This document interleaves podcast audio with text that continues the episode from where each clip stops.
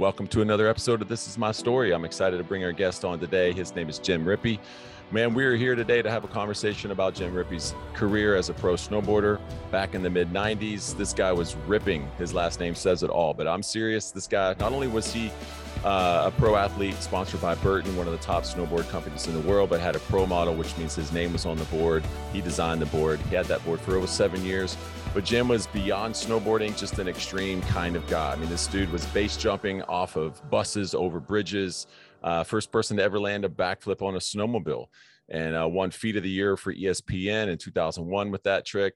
Um, cool videos we're going to drop below too. But one thing is he backflipped the snowmobile off of a cliff, ditched the snowmobile after he did the flip, fell a thousand feet, and parachuted down to a safe landing in the snow you'll want to see that video down below. So also down below, we'll put a link uh, to his story, a short film that we did of his life, and uh, love for you to just be able to see some of those things. But we're going to take a break right quick. I want you to see just a little montage of what Jim has been able to do in his snowboard career, and then we'll be back, launch right into this podcast.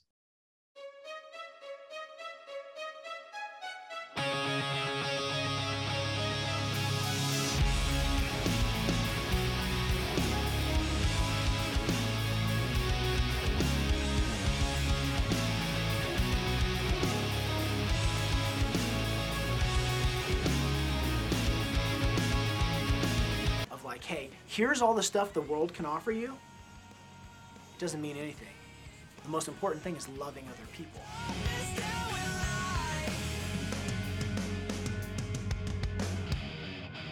All right, welcome back. Before we dive into this conversation with Jim, let me just first thank our sponsors, Word of Life Bible Camp and Institute we love you guys. If you're looking for a, an education in Bible or just want to get involved in Word of Life, uh, there's camps, ministries all around the world. Uh, I encourage you to check them out. We love those guys. And uh, also Christian Healthcare Ministries. They're not a healthcare provider, like I've said before, but they are an alternative Christian based, uh, low cost sharing solution for you. So I encourage you to check them out for you as an individual your family. All right, guys, excited to introduce you to Jim Rippey. Hope you enjoyed this conversation. What I love about you, man, is every time I'm done hanging out with you, uh, I just feel like I walk away and I love Jesus more and I want to share my faith. So I'm excited to see how things turn out today. Praise God.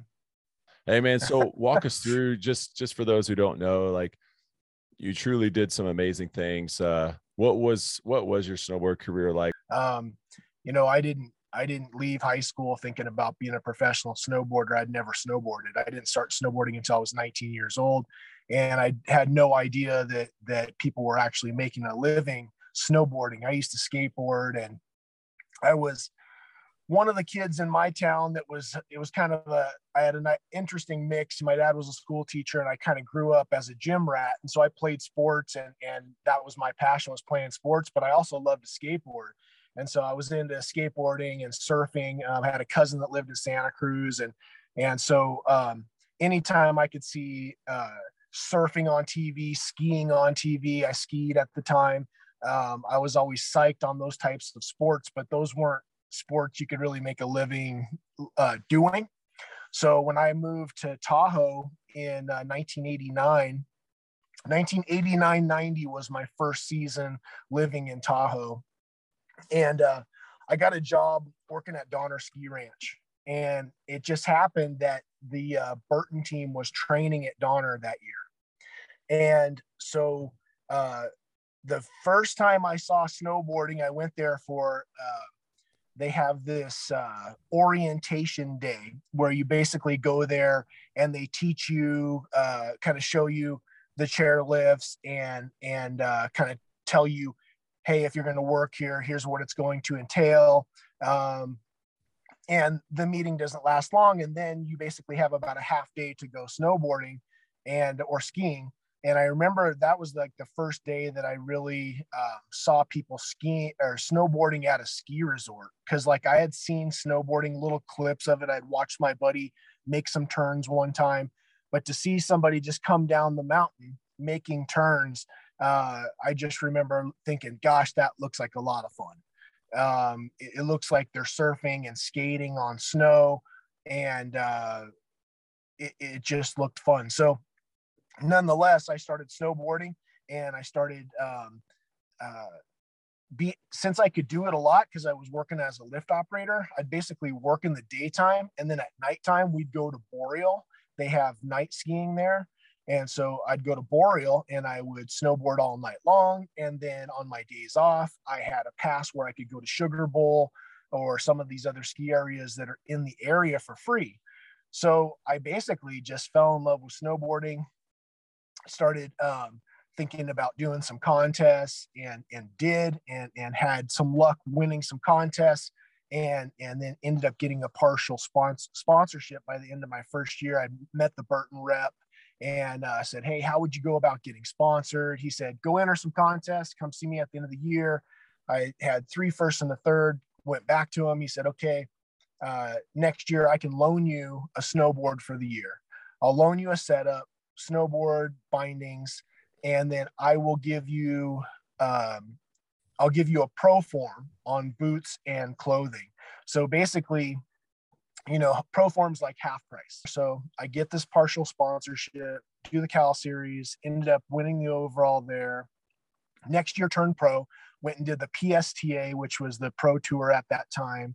And I didn't win that, but I caught the eye of the Burton team manager and he invited me to my first photo shoot, which was in Colorado. And um, and so I finally got to go and kind of free ride and hit jumps and do stuff in the backcountry and also just like free ride versus being um, confined to a contest. Like contests were okay if those were the those were a means to the end, which is basically being able to go film in the backcountry and you know get some sponsorship dollars and get with the film crew and go out and really push my snowboarding. Uh, contests, you know, they just kind of have a they have a limit to them because you have to perform right now. Whereas when you're filming in the backcountry, you know, you might jump off something three or four times before you get the trick you want but it allows you to like go as big as you possibly can and try to like do it the best you could do it. You know it, it opens up the doors of really like progressing. And then after i started filming in those snowboard movies i then kind of came back to competitions. I never really stopped doing competitions i'd always pick out a handful you know maybe five to ten contests in a year uh, big air contests slope style contests and go out and try to win those.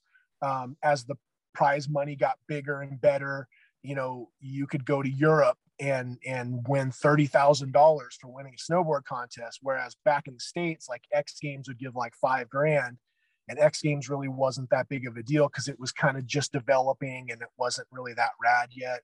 But you could go to Europe and win a bunch of money so like I started going okay well where where are these contests that are offering a lot of money and Air & Style was like pretty much the biggest big air snowboard contest in the world. Um, they did it in a uh, ski stadium that was, or a stadium that was built for ski jumping for the Olympics. It's in Inns- Innsbruck, Austria. And they started packing this thing full of 40,000 people, uh, mainly screaming teenagers who were just there raging to, you know, and, and stoked to see uh, these professional snowboarders that they watched in movies and stuff. And so I started picking some of these big contests and trying to go out and win them. And eventually I was able to win, win, um, you know, a handful of the biggest competitions in big air and slope style back then. And, uh, and and go on and have a 14 year career as a professional snowboarder and so it was really something that um, uh, i'd hoped for as i started seeing that it was actually a real thing. And then uh, you know put my sights on like hey you know gosh if, if you want to consider yourself to be the best you need to win the biggest contest and have uh, out you know outstanding parts in these snowboard movies. And then the ultimate goal for me back then was like get a pro model with burton. If you could get a pro model snowboard with burton a board that you got to design it had your name on it and uh, that would be the ultimate goal. So kind of got there got to the ultimate goal got my own board had that thing for seven years and uh, that was a dream come true and just traveled the world you know and really just uh, it was a pretty intense time because when you're getting paid a lot of money to perform and to uh, promote your sponsors you got to do things bigger and better every single year. So there's a constant progression. And after a while you know you're going to have some injuries because you're basically a human jumping bean. You know, you're landing thousands of times a year. And when you hit a landing wrong and you hit an uphill of a landing or land funky, sooner or later, you're going to blow out a knee or you're going to break something. And um, so I was very fortunate, very blessed to have a 14 year career. Uh, tore my ACL in my left knee, tore my ACL in my right knee. My ankles are kind of loose, ligaments have been torn, shoulders are loose, wrists are kind of, you know, I'm a little creaky, but still, I'm, you know, I'm out here.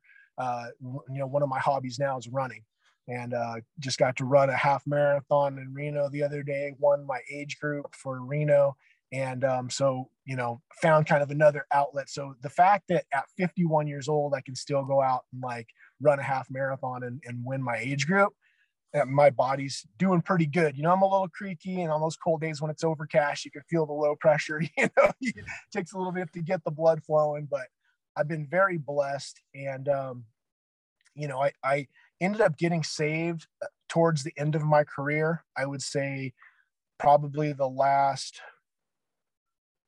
three years of my career, I, I got saved and Jesus revealed himself to me and, and came and dwelt inside of my heart and started giving me uh, a new focus.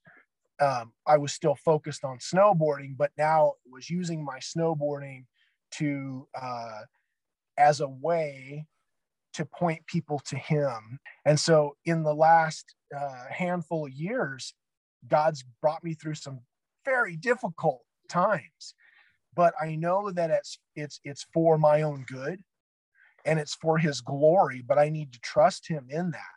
So you asked me this little question and I just ranted for like 10 minutes straight. Hey, that's what I love about you. There's a, you're like a fountain. Just just turn the faucet on. If you can look back on your snowboarding career and you almost look at it as you know this life that you once had and a friend of mine, Tommy, I texted him before we started this episode. Hey, what's a question you'd ask Jim? And and he mentioned this idea of the well. Let me just actually read it. So Tommy actually sent this text in. Um, thought it was a great question. He said to compare the well the world with the well that Jesus offers, and he said he knows your story. You are the most extreme people in the world. How would you compare that now that you live a normal life? Yeah, I'm a, I've been a correctional officer for the last seven years. So, how would you describe your snowboard career and a well that you continue to run after and chase after? It sucks extremes. And now the well that Jesus offers that you have in a normal life, which in what ways would you describe that as as fulfilling now? When you when you're a professional athlete, you're um, you're only as good as your last contest. So, you know, and most contests you don't win. You, you might win if you're good, you might win 30 or 40% of the time. And that's if you're really good. So for most people, like you might win 20% of the time. I mean, if that's even within your wheel, wheelhouse, right? Like, so in a lot of ways, I tell people, you know, it's, it's kind of like you're on a conveyor belt and you're going and you're going and the next goal goes by and then it's the next goal and then it's the next goal and it never ends it never really turns off. And so being a professional snowboarder being a professional athlete um, is uh, is a lot of unrest. Uh, there are periods where you might you know with snowboarding because our schedules are kind of mellow like you can kind of dictate your own schedule but as people start putting pressure on you then you feel obligated to do certain things. And so you then you're like kind of asking yourself that question am i doing this for myself? Am i doing it for other people? So there's this this constant striving. And when i got saved um, i didn't have to strive. I was a child of god and my life was the Lord's life. He had given me this life, and I could rest in that. In my snowboard career, I never experienced complete peace, complete joy, complete contentment. Those things the world cannot give you. So if you win the biggest contest of your life, you have a thought like, wow, I won that big contest. I've always been wanting to win. I won it. Winning's cool, but still then the next thought is like winning's fun. I want to go win again. What's the next one? You know what i mean? When you win jesus there's nothing better. He is the ultimate. When you come to know your creator because i think most of mankind wants to know is there a god? Is he real? So nonetheless to, to get back to um, the, the difference in the well. The wells the well is uh, the well is even in a successful life a quarter full. The well for a believer is full. It doesn't always feel like that and you have to remind yourself when you're walking through the valley of the shadow of death or you're out in the wilderness that you have to remind yourself hey i'm a child of the living god these trials and tribulations aren't going to last forever yes my body is wearing out but soon I will inherit a new resurrected body that, that doesn't break down. This isn't forever. These light momentary afflictions only last for a little bit. So, getting back to the well analogy, once you look into a well that is overflowing and a well that's a quarter full, it's not even a comparison. Hey, so let's talk about evangelism for a second, sharing our faith. It's quite easy to say you should share your faith. It's a whole nother thing to say you know i'm going to do that and then go out and actually share your faith and and the gift of evangelism as it is a gift from god like many people will say well i'm not gifted in that you know that's jim rippey's gift or that's kevin's gift but you know multiple times i'll say this on the podcast the gift of the evangelist would mean that every believer who has professed faith in Christ would have a gift. You know, they would have a, a present, and that present, that gift is Jesus. So we we have the greatest gift in the world. That would be a relationship with God through Jesus. We're all called to be the gift giver. Not all of us have the gift of evangelism, but we all can be the gift of the evangelist by giving Jesus, by sharing our story. And that is a beautiful picture and a powerful way to communicate the gospel to people is through what he's done in our lives. And unfortunately, you know, many people underestimate that work. They diminish the work of God in their own story. And so rob themselves of the excitement to go out. You know, I, I don't have a, a an amazing athletic career or you know medals to hang behind my head or haven't gotten paid money and been on big stages but that's not what i'm i'm not putting the value of my story on any of those things. But because i've spent my life in the last 10 years developing you know my my passion for story and what god does in our lives i've seen this much deeper more powerful profound work of god. The mystery and the, the miracles and the wonderful work is not just for my salvation but it's this ongoing work he renews my mind in ways that the world could never comprehend. You know, the self help books that help you get through your emotional struggles. Jesus has helped me through so much more my depressed times and my anxiety and the fears that I have than any medication ever could, than any um, psychologist or psychiatrist ever could. Like to the point where the world wouldn't even believe and couldn't understand the freedom that I have in my story but but that's come from me being very intentional about seeking to know that God is the source of all of this. And to me, that's the the reason for this podcast is is uh, to encourage and to inspire to say go and share your story, but to also say before you probably do that, and the reason that you probably don't do that already is that you haven't actually believed that God has done something tremendous and powerful in your life to give you a story that others want to hear. And and you know yes go and study evangelism and and go out and share your faith but also first start with believing that what god has done in your life is worthy of being shared. Because ah. if it's not then then you're already not confident in the very thing you're trying to share with people. Mm, that's good i'm confident. Not in anything that i've ever done. Not i, I paul i boast so much in christ. My marriage i'm i'm still married after 18 years because of the power of jesus. The work of the holy spirit. The gospel story is not just for salvation but it's the ongoing work. As paul said i continue to work out my salvation with fear and trembling.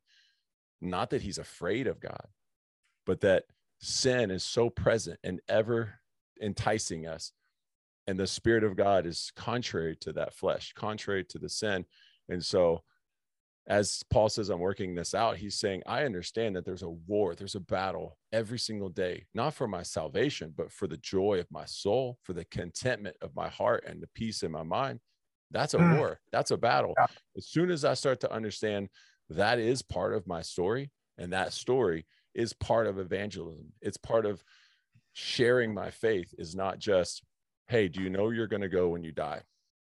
That's one question. I watched my dad ask that question my whole life but that's just one question. We don't have to start there. You know we we can ease people's fears of evangelism and say look you don't have to get a bible and hit them on the head. You just first all need to know that what god's done in your life is the greatest thing in your life. There's nothing greater in the world. So build your confidence in that and then just start to love people ask them questions about their story and, and say lord i want to share my faith well pray that and then go talk to people and trust Amen. that god god's going to do far more than we could ever think or imagine if we would be willing to do this first step Amen. So you're you're you're so right on. Yeah, absolutely. Um, and, and then okay, so like you get an opportunity to share what God's done in your life, then all you have to share when you're trying to share with somebody who doesn't know Jesus is the fact that we're saved by Christ and Christ alone because of his perfectness, his perfectness, not our own, right? Amen. Anyone can share that message. If you're a believer and you love those around you, you should be concerned about where they're going to spend eternity. God has chosen you to be his mouthpiece to tell that way that person the way to heaven. Yeah. Amen. You know, I mean, Jesus scripture says we are we are the ambassadors. So God is making yeah. his appeal through us, through us and through through our lives, you know, and he wants to do that. You know, it's like I heard on on Penn and Teller. Do you know who those guys are? Two comedians, yeah. you yep. know. I think both of them are atheists, but I know that the the one, the bigger guy, I can't I get them confused. But I remember there was a, a video out there was one point on YouTube a few years back, and a younger guy in his 20s had asked uh, Penn, I believe, the taller one, and um, and, it was basically coming down to to convince him of Christianity. And the young guy just basically said, "Look, if you don't know Jesus, you would be separated from God for all of eternity, and you would spend your your life in eternal life in hell, separated from Him." And he looked at him. He's like, "You know, I've never really had anybody try to convince me of this." They usually try to prove the existence of God, which I can argue all day. He says, but the fact that you told me this, no one else has ever told me this.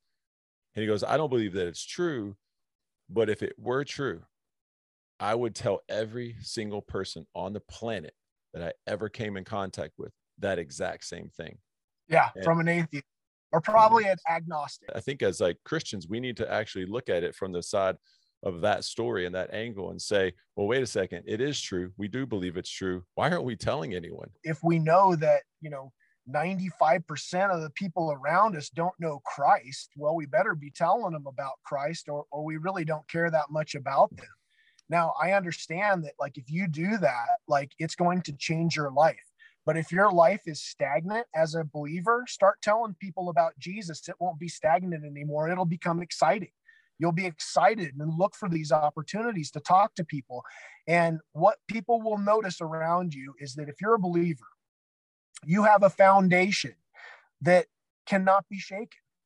And when their life starts to fall apart, they will come to you in those vulnerable moments because they see a stability in your life that doesn't make sense.